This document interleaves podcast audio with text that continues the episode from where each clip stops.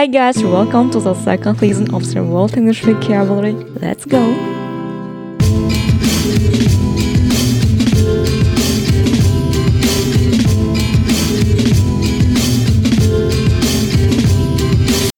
Всем привет! Мы здесь разбираем английские прилагательные, и в прошлом выпуске мы рассмотрели прилагательное glad, радостный, довольный, счастливый. И самая важная конструкция, которую желательно запомнить, это I'm glad to do something.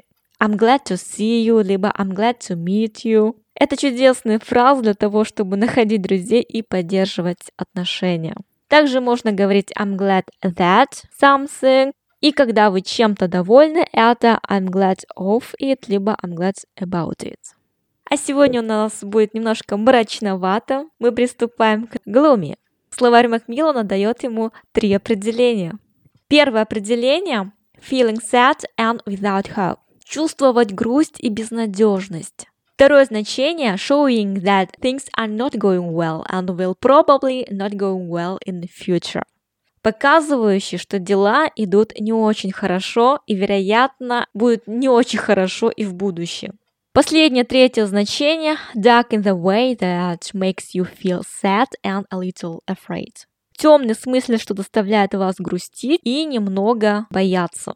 По мне, так все эти определения очень похожи друг на друга. пятьдесят оттенков серого – это само чувство, либо все, что вызывает это чувство, печали, мрачности, тяжести, угнетения – это все глуми. Давайте же теперь посмотрим примеры употребления прилагательного gloomy. Я думаю, они понравятся всем, кто любит страшные истории и хорроры.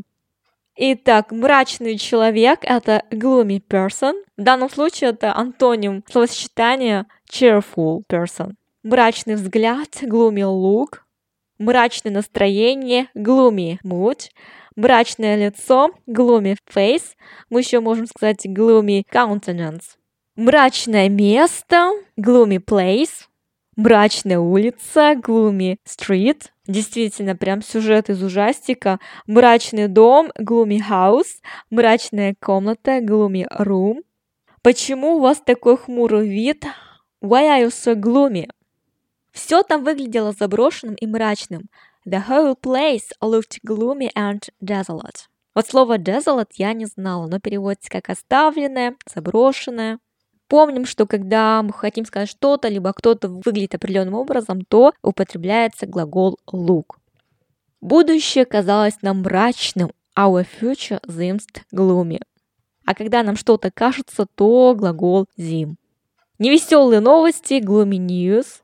Пасмурная погода, gloomy weather. Невеселый попутчик, собеседник, это gloomy companion.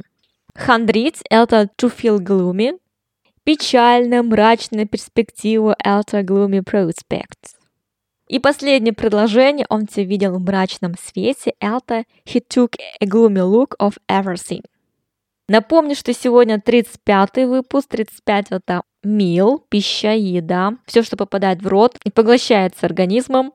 И у нас получается мрачная еда. Здесь уже не все так просто воображается.